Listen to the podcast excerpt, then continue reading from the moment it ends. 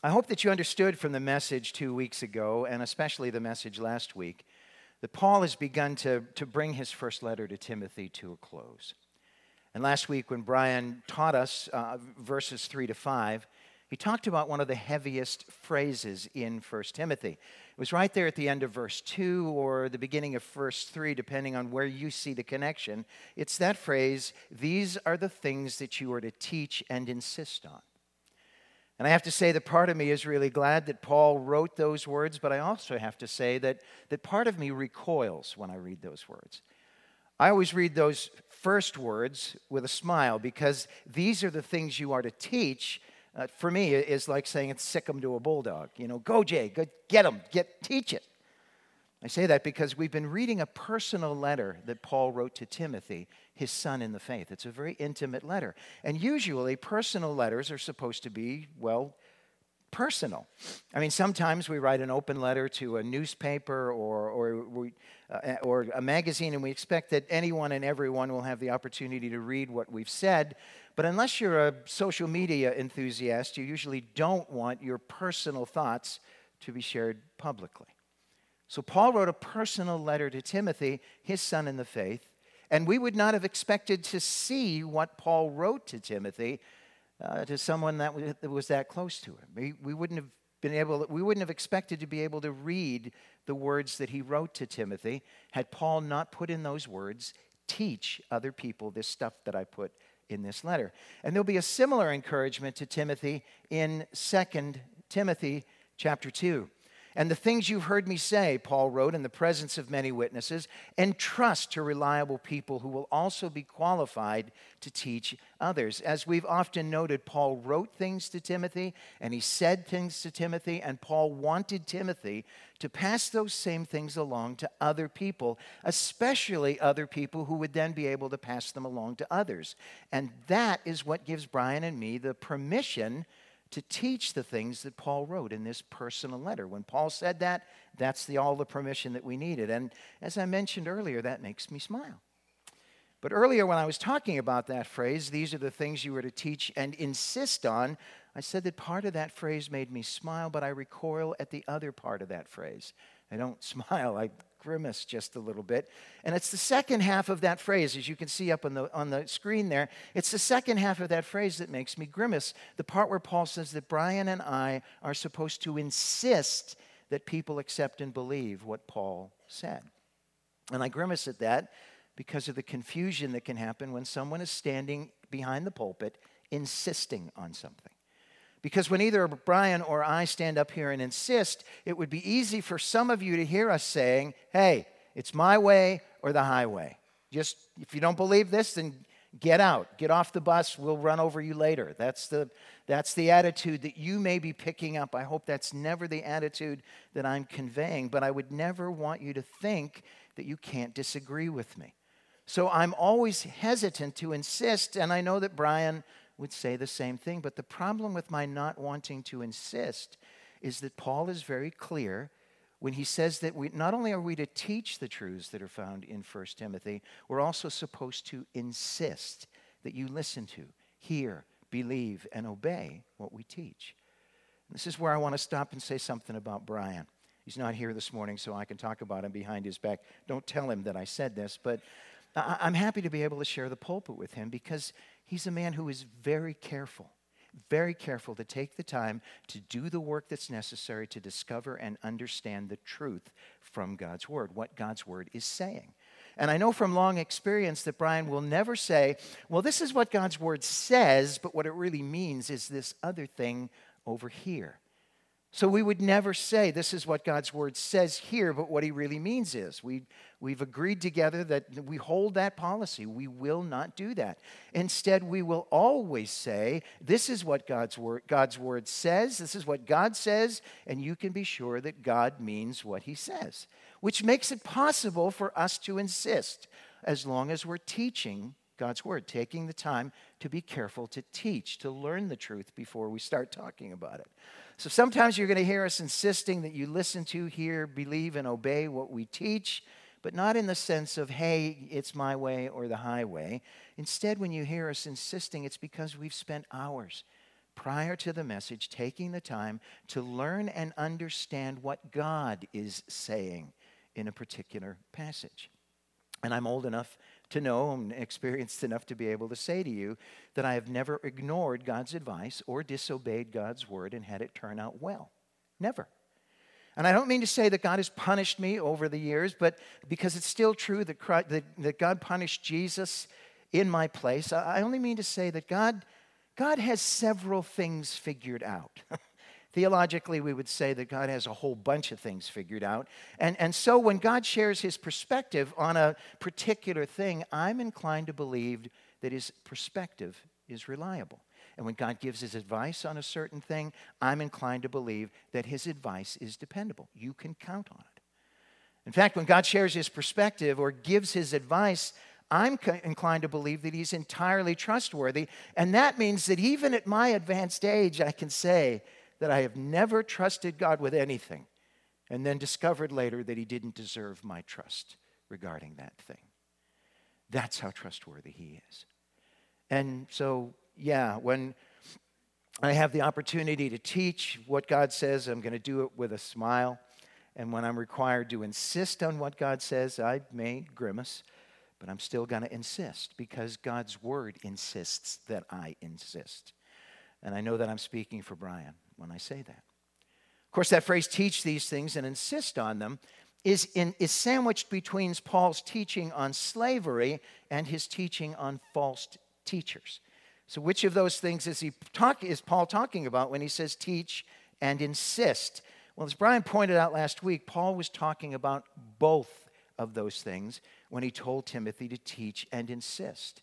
And, as Brian also pointed out last week, Paul was talking about more than simply those two concepts, those few verses, when he told Timothy to teach and insist. Paul was talking about teaching and insisting on everything that he had written to Timothy. All the way back to chapter 1, verse 1. And we say that because at this point in the letter, we're coming to the end of, of this letter that Paul wrote to Timothy. Paul's drawing his letter to a close with some carefully timed, carefully worded summary statements. And Paul insists that Timothy insists on these things because, as Brian pointed out last week, the false teachers, listen to me, the false teachers aren't going to insist that you listen to, hear, believe, and obey God's word, but instead, they're going to argue with God's word and insist that you argue with God's word too. That's how it works with false teaching.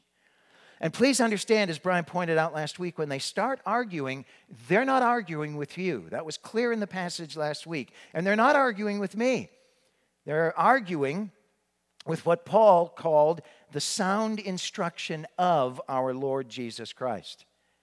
They're arguing with Jesus himself. And then Paul adds that they're also arguing with godly teaching. When they start doing that, we have to stand we don't have to stand around wondering what to do. It's simple.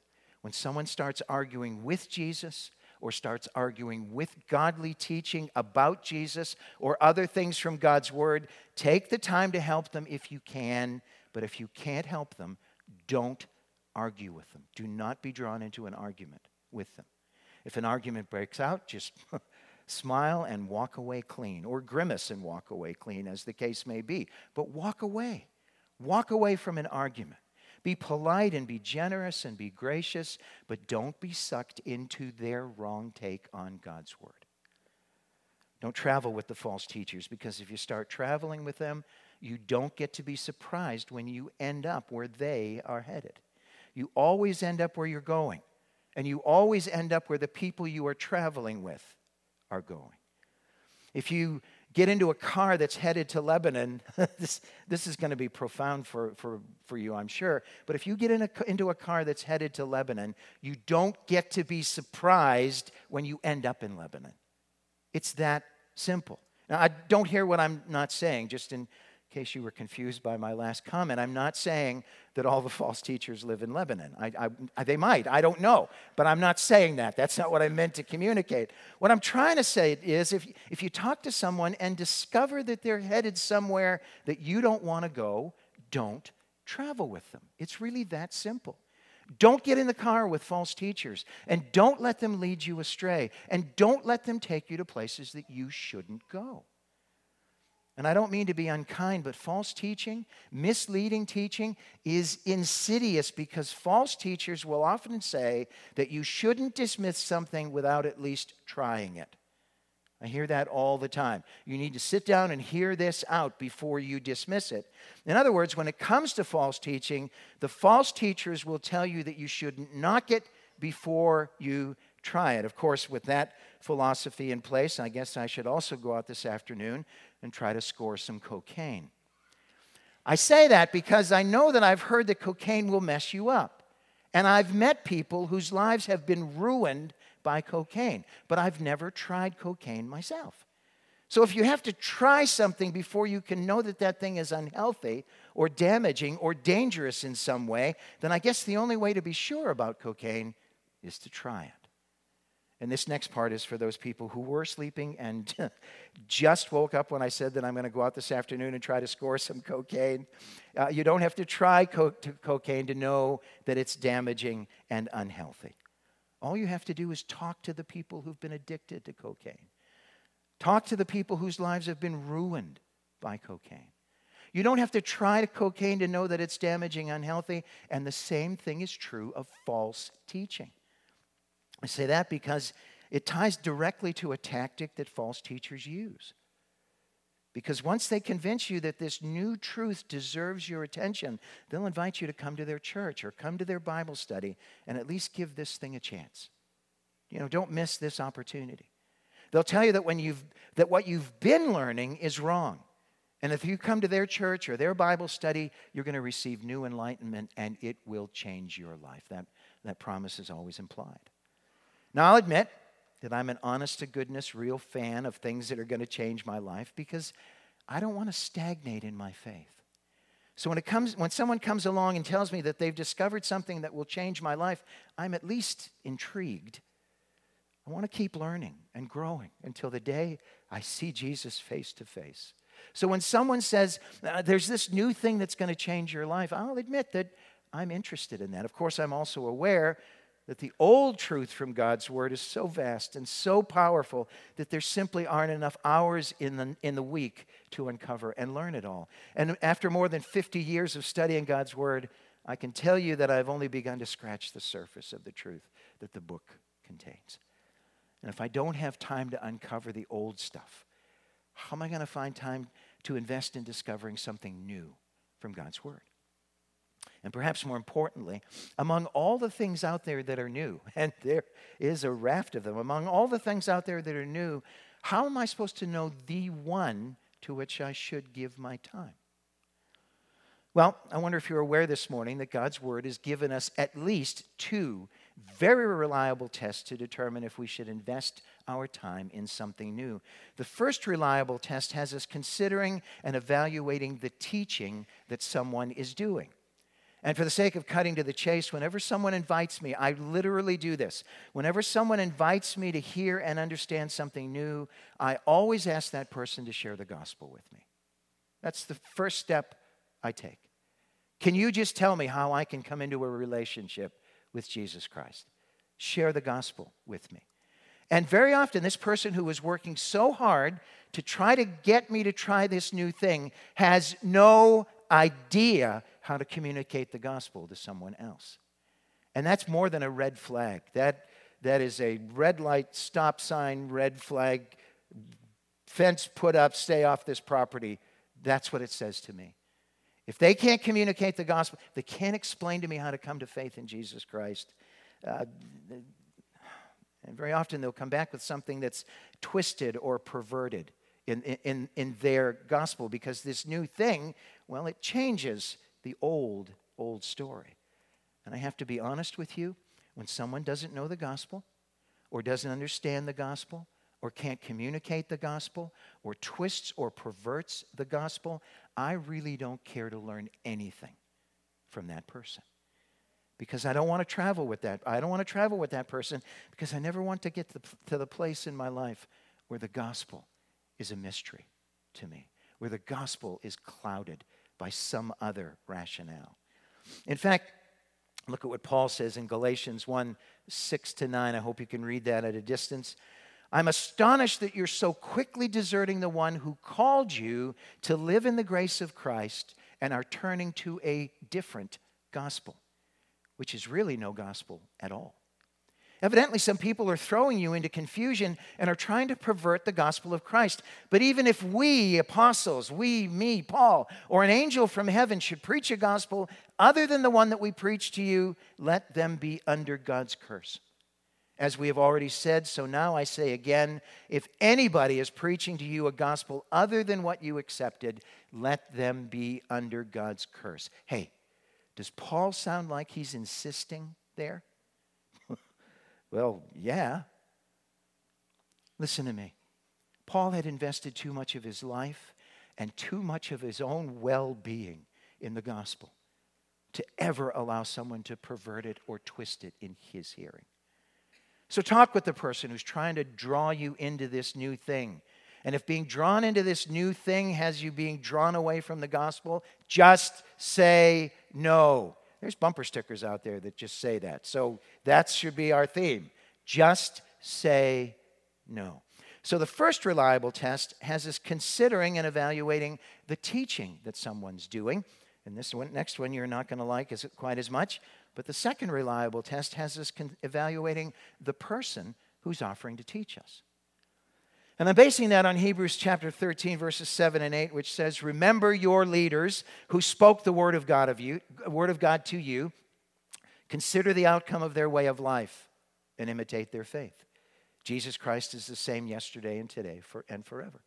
Be- by the way, before I say anything else, please look at verse 8 there, where we can clearly see that there is no new truth about Jesus. There's no new truth about Jesus says it right there. He's the same yesterday and today and forever. So don't accept anybody's invitation to join them in learning something new about Jesus. But alongside that, what are we supposed to do before we imitate someone else's faith according to that passage? It says we're supposed to consider the way his or her life has turned out. And that's why the author of Hebrews feels so free to tell the Hebrews to consider the lives of their leaders. In other words, there were people who were living right in their midst who were leading and teaching in their church. And the author of Hebrews insists that the people who were being taught consider and evaluate how well the lives of their teaching pastors were turning out. And if the lives of the teachers were turning out well, then their teaching could be trusted. And the people of the church could feel free to believe what those te- leaders were teaching. In other words, when someone is teaching you what he or she claims to be the truth, then you need to consider how that truth is impacting the life of the one who is teaching it. And if it's not impacting the teacher in a good way, it won't impact you in a good way. If it's not working for him or her, it will not work for you either. This is not rocket science. This points up a particular weakness, a complication in the church in America in the 21st century. We have more access to biblical teaching than any generation before us has ever had. And while that sounds like a good thing, it does put a major hurdle in the way of the truth impacting our lives in the way it should. You see, when Brian or I teach something from God's Word and insist that you listen to, hear, believe, and obey what we teach, you have the very great advantage of being able to look closely at my life and Brian's life. And if I'm teaching on parenting, for example, and you can clearly see that my children are a mess, you have God's permission. No, you have God's instruction to not listen to, hear, believe, and obey what I just taught you about effective parenting. If my parenting has not been effective, then you'll not be an effective parent if you follow or lead or do what I say. That's what we mean when we say that the proof of the pudding is in the eating. The proof, by the way, the proof is not in the pudding. if the proof is in the pudding, you can't see it. You, I don't know, you just eat it. But uh, we said the proof of the pudding is in the eating. You, you may read a recipe for pudding, you know, as you're browsing or, or see it on the, uh, the uh, TikTok or somewhere. Uh, that sounds absolutely amazing. And so you, defi- you decide to follow that recipe and make the pudding that the recipe describes. So you follow the recipe to the letter and then feed it to your family, and they gag their way through dessert. Ugh. The recipe sounded good. It looked good on paper, but sounding good is not enough because a good recipe that doesn't taste good is not a good recipe. I, I even love to cook, and I, I rarely follow a recipe. I just make these concoctions that I can't ever recreate in case it's bad, you know, because then I can assure people, yeah, you'll never have to taste anything like this again. It's, it's just gone. But the same thing is true of a person who's teaching the word in a podcast or in some other electronic format. Their teaching sounds good, but you've never met this person and you probably never will. You know, we spend a lot of time comparing teachers based on how they sound, but how a teacher sounds is unimportant to com- compared to how the teacher lives. Never trust a teacher who doesn't line up, whose life does not line up with what he or she says. Never trust a teacher whose life does not line up with what he or she says. And that's where the problem comes in. When you're listening to someone expound over the internet, what they say may sound good, but you have no way of knowing how his or her life is being impacted by, by, what he or she is teaching you. You don't know. And since you can't see the evidence of the truth in his or her life, you can't really be sure that what they're teaching is actually true. Now, again, don't hear what I'm not saying. You may not be able to observe the life of the person who's teaching online, but that by itself doesn't mean that you, you should stop listening to them. I'm not asking you to evaluate, I'm asking you, I'm saying that if you can't evaluate the life of the teacher, then you can't evaluate the, the truth of the thing that that person is teaching. Um, you may not meet them, but in cases like that, the truth about the church at Berea kicks in. in Acts 17 11. Now the Berean Jews were of more noble character than those in Thessalonica, for they received the message with great eagerness and examined the scriptures every day to see if what Paul said was true. Look what, look what it says there. They examined the scriptures when they had the time to examine the scriptures. Right? Is that what? No, that, no, that's not what it's. Uh, actually, what it says is they examine the scriptures the first Thursday of every month, right? What does it say? They examine the scriptures every day to see if what Paul was teaching was true. I love these guys. I mean, oh my goodness, if our church was full of people like this, Brian and I would never, ever be able to get away with anything any more than Paul would have been able to as he stood before them. They examine the scriptures every day. So if you're invited by someone to join them in learning something new that's going to change your life, take the time to check them out on the gospel, just by way of reviewing the review, and take the time to consider whether their lives are worth imitating.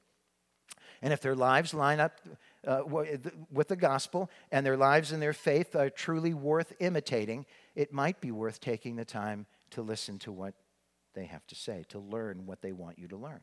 However, whenever you're listening to anyone teach, anyone teach, and this includes me, it includes Brian, it includes anybody that you may be listening to online, it is essential that you take the time to search the scriptures every day to make sure that what I am teaching, what Brian is teaching, what that guy online whose face you wouldn't recognize if you saw it, what that guy online is teaching, because uh, make sure that they're, what they're teaching lines up because if it lines up with God's word, then their teaching is true. That's what makes it true, if it lines up with God's word. The fact that it's a good idea doesn't make it true. Lots of good ideas out there that aren't true ideas. And now, after that 20 minute review, I have 15 minutes left to unpack the passage for today, and I intend to have you out of here before 12:15.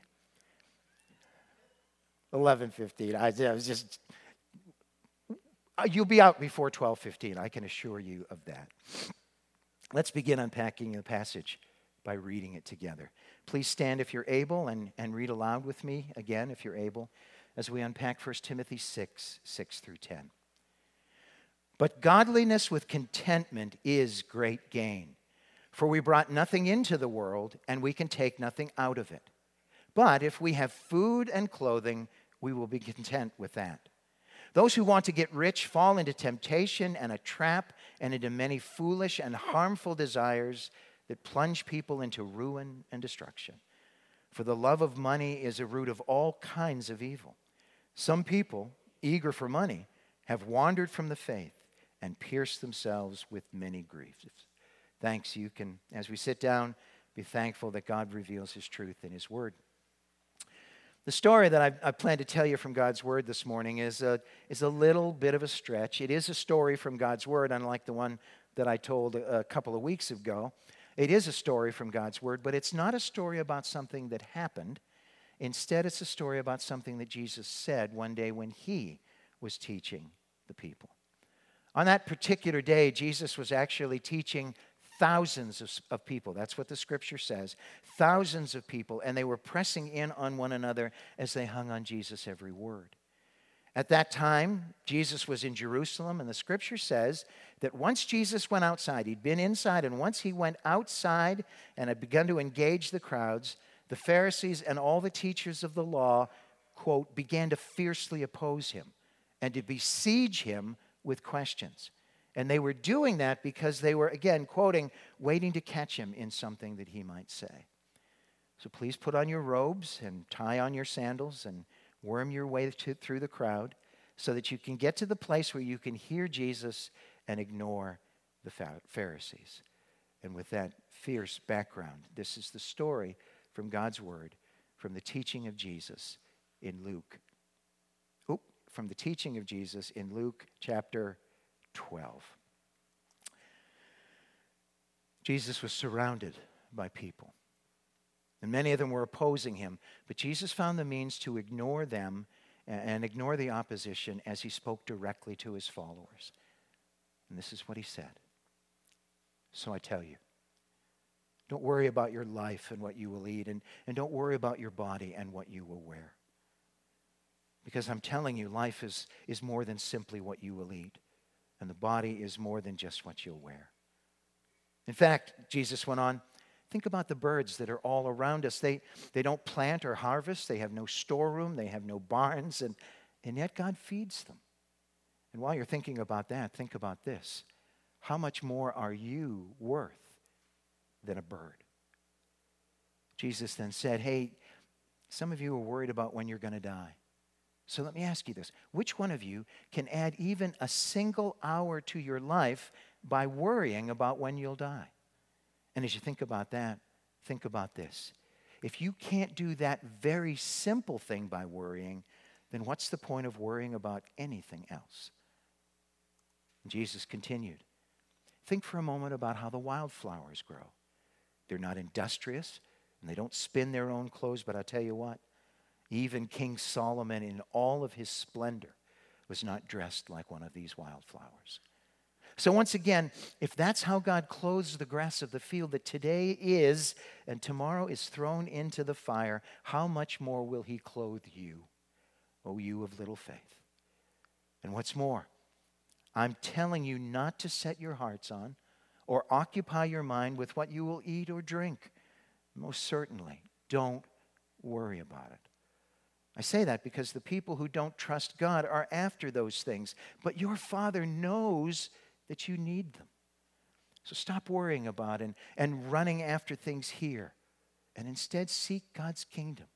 And you can be sure that all those other things will be given to you. And then Jesus turned his attention to that small group of his followers that was gathered closest in, and he said, Do not be afraid, little flock for it truly pleases your Father to give you the kingdom. So go ahead, sell your possessions and give to the poor, because in doing that, you will provide purses for yourselves that will not wear out, a treasure in heaven that will never disappoint you. Because unlike down here, no thief can ever break in and steal it, and no, no moth or other pest will ever destroy it.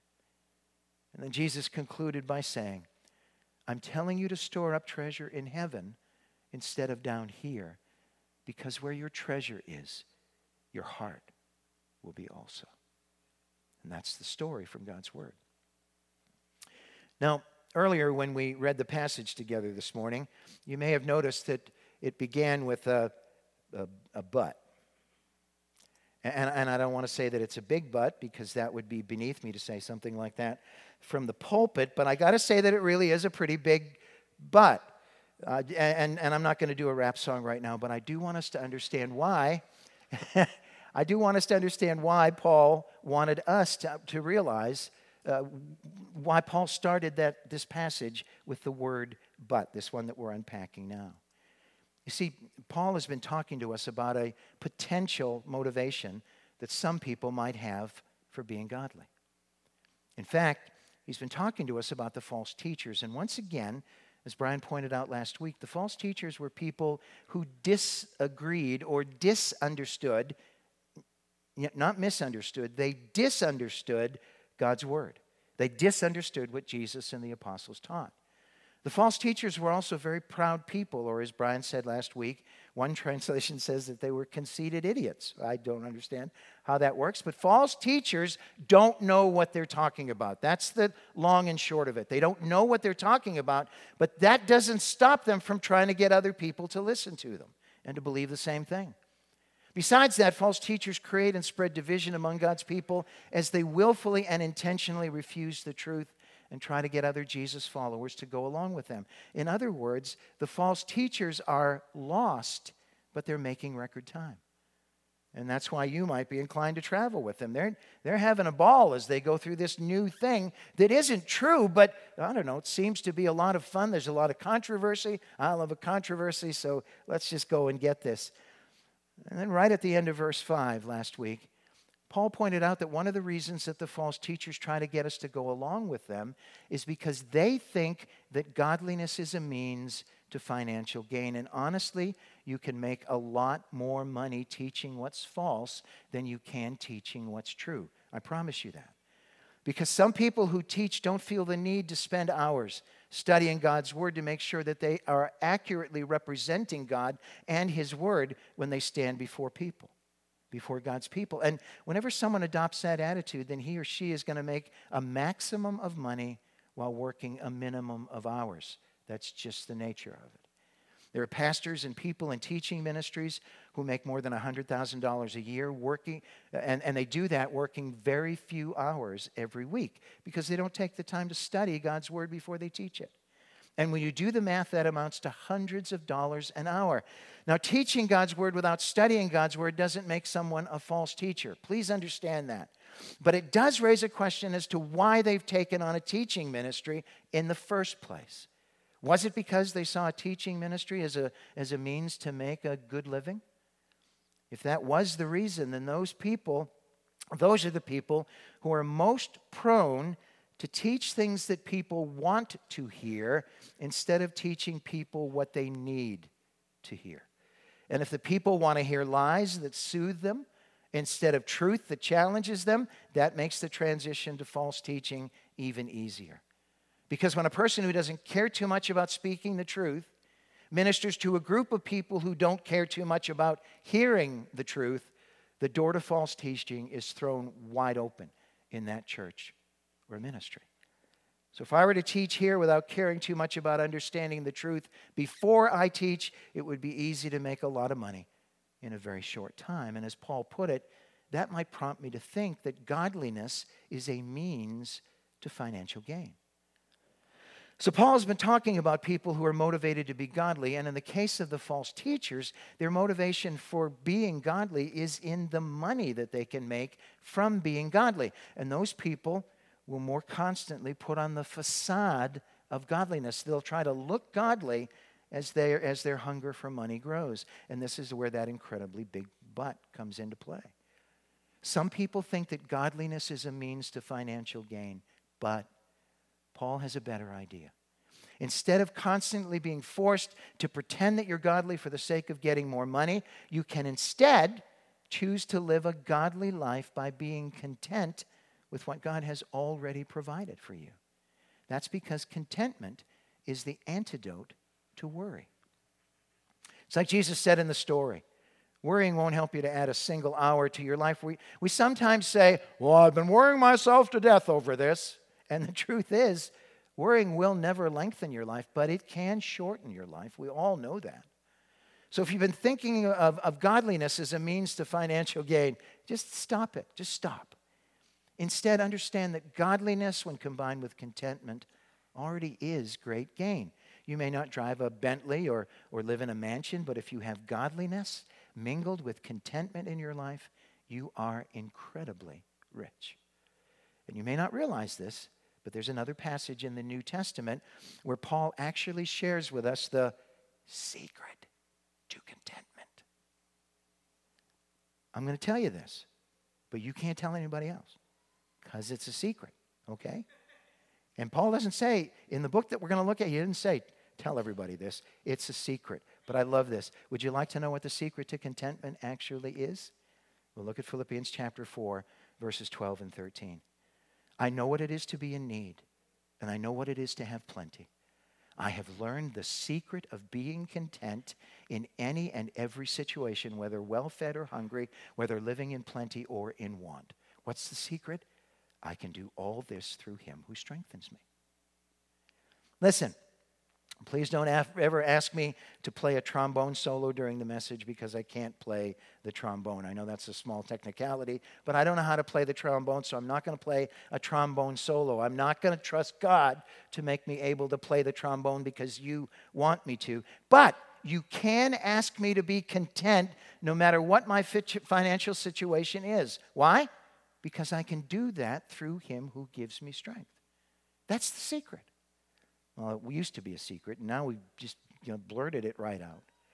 When I, when I seek godliness and then choose to allow God to strengthen me and empower me to mingle godliness with contentment in my life, that bears fruit in my life right here in the nasty now and now. But it also bears fruit in the sweet by and by because God has planned a significant return on my investment in godliness. So I can give all my time to work trying to get rich down here, but that will only last as long as I'm here because you can't take it with you. Or I can give my time to being content with godliness and be rich here and in the life to come. Paul's about to more or less quote something that Job said after that terrible tragedy and loss in chapter 1 of Job. Naked, Job said, Naked I came from my mother's womb, and naked I will depart. The Lord gave, and the Lord has taken away. May the name of the Lord be praised. Job was financially strapped and devastated when he said those words. But those words reflect immense spiritual wealth. And while you're thinking about that, um, look at how Paul phrased it in verses 6 and 7. But godliness with contentment is great gain, for we brought nothing into the world and we can take nothing out of it. And having said that, I'm, I'm still inclined to want a definition and, and maybe an example of contentment, so let's go there. The Merriam Webster Dictionary defines content as satisfied. In other words, contentment is satisfaction. And how about an example of, of contentment? Well, it's right there in verse 8. But if we have food and clothing, we will be content with that. Now, I know that now, you, you know, I, I, I, don't end up own a Bentley or, or a mansion, but so far today, I've, I've had food and clothing all day. Uh, it's, been a, it's been a remarkable journey. So far today, I've had food and clothing all day. Now, if you want to give me a, a, Bentley or, or a mansion, I'll certainly accept either one of those as long as you pay the taxes on them. But even if you don't give me a Bentley or a mansion, I can tell you, I'm, I'm, I'm good. I would accept a Bentley or a mansion, but even if I don't get either of those, I'm satisfied having food and clothing all day, every day. And if I can be satisfied with food and clothing, that means that I'm content. And if I can mingle my contentment with godliness, then I'm rich, even if I don't own a Bentley or a mansion. So, what about those people who have tried but can't be content with just food and clothing? Now, I'm sure they're, they're out there. There may be some of you here today saying, Yeah, tried that, doesn't work. Well, let's say, first of all, that there's nothing wrong with being rich. I've got to say that. And since there's nothing wrong with being rich, that means there's nothing wrong with getting rich. So the problem with wealth doesn't lie in being or getting rich, it lies with wanting to be rich. And that's because if you think about it, wanting is the opposite of contentment. Think about the question and answer uh, Do you want some dessert? And you might say, No, thank you. I don't want any dessert because I'm satisfied. I'm content with what I've already eaten. So there's nothing wrong with being or getting rich, just, as so long, just so long as you can mingle those two with contentment. I don't want you to feel guilty this morning if you are wealthy, but I do want you to be content if you're wealthy. It seems to be a common theme that runs through the lives of many wealthy people, and that theme comes to light when you ask them if they have enough money. John D. Rockefeller, the founder of Standard Oil, uh, was once asked. Uh, he, was, he was the first billionaire, by the way, in the United States, and at one time he was the richest man on earth. He was asked by a reporter one day, How much money is enough money? He had plenty, but how much money is enough money? And John D. Rockefeller famously answered, Just a little more. Just a little more. He was the richest man on earth, but because he didn't mingle his wealth with contentment, you could be wealthier than he was. I don't know if you've seen the movie Fiddler on the Roof. I reference this often. You should watch it sometime. But I'd like to show you a short clip where an older man named Tevye, he's the dad in the story, is having a conversation with a young man named Perchik.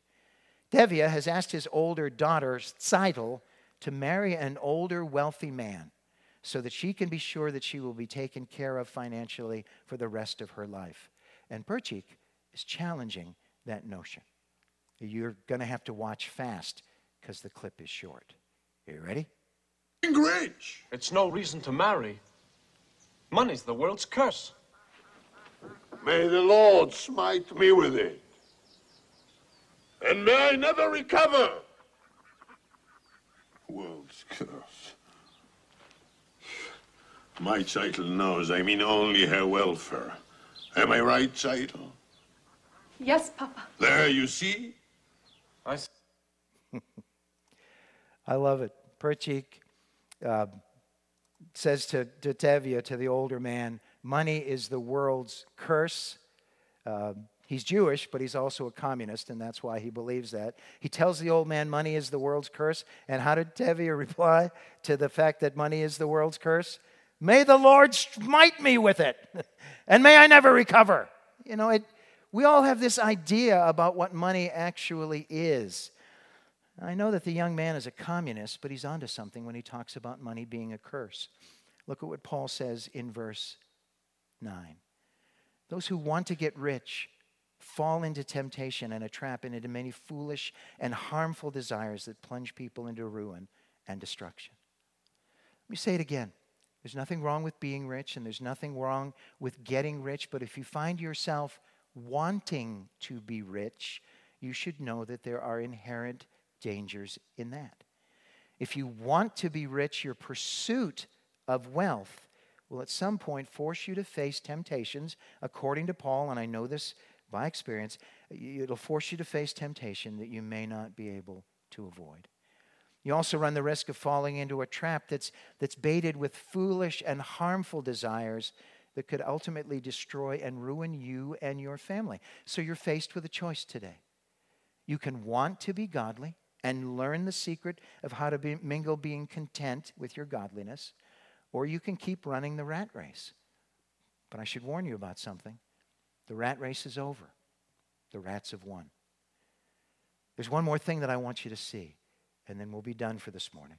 Look at verse 10. And help me out again by checking my accuracy as I read. Would you do that? You're always so good about that. Follow along as I read. And verse 10 says, For money is the root of all evil. Some people eager for money have wandered away from the faith and pierced themselves with many griefs. Is that what verse 10 says? No. Thank you. For the love of money is the root of all kinds of evil. Some people eager for money have wandered from the faith and pierced themselves with many griefs. Are you catching the tone that Paul is projecting?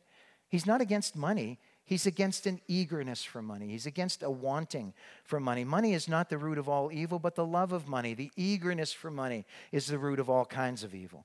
Uh, the love of money is a root from which all kinds of evil things grow, up to and including walking away from what you believe, and even walking away from the faith just so you can be rich. It has happened before, it is a consistent theme.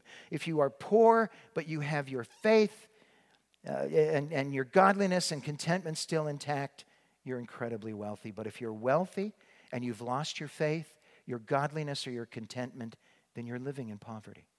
So at the end of the day, we have a choice. We can love contentment and godliness, and God will call us rich. Or we can love money and be poor, even though the world would call us rich. So that makes me want to ask what does that make you want to do? As you ponder that question, let me read the passage so that I can have you out of here before 12:15. But godliness with contentment is great gain. For we brought nothing into the world, and we can take nothing out of it. But if we have food and clothing, we will be content with that. Those who want to get rich fall into temptation and a trap and into many foolish and harmful desires that plunge people into ruin and destruction. For the love of money is the root of all kinds of evil.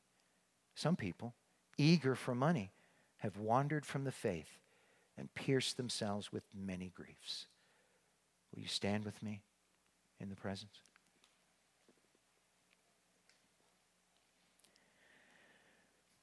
Father and our God, we've talked about some things that uh, are close to people's hearts. I know that anytime I talk about children or money, I run the risk of offending people. And, and God, I didn't mean to do that this morning. You know the intention, but we also have to teach and insist what you have taught and insisted on. Thank you for your word and thank you for the insight that it gives us that, that if we make money our pursuit in life, there's danger and ruin and destruction ahead of us. But if we make Christ our pursuit, if we pursue Him, then we leave, we leave, what we leave behind us is our, our ministry in other people's lives. God, please teach us to be focused on you. Teach us to be content with what we have. And God, if you want to give us a million billion dollars, we'll accept it with a glad heart. But we're not going to chase after it. Instead, we're going to chase after you. Thank you for the truth. For the sake of your goodness, for the sake of your glory, we pray that you'd help us to understand and live out these things. In the name of the Lord Jesus, amen and amen. So we're going out there, and we're all going to try to make a hundred, a million, billion dollars, right? This, no, we're not. If you've been pursuing money, stop it. Pursue Christ instead and let God's blessing flow into your life. And in the meantime, be content because godliness with contentment is great gain. You understand the play? We're heading out into the. Ready? Yeah, there you go.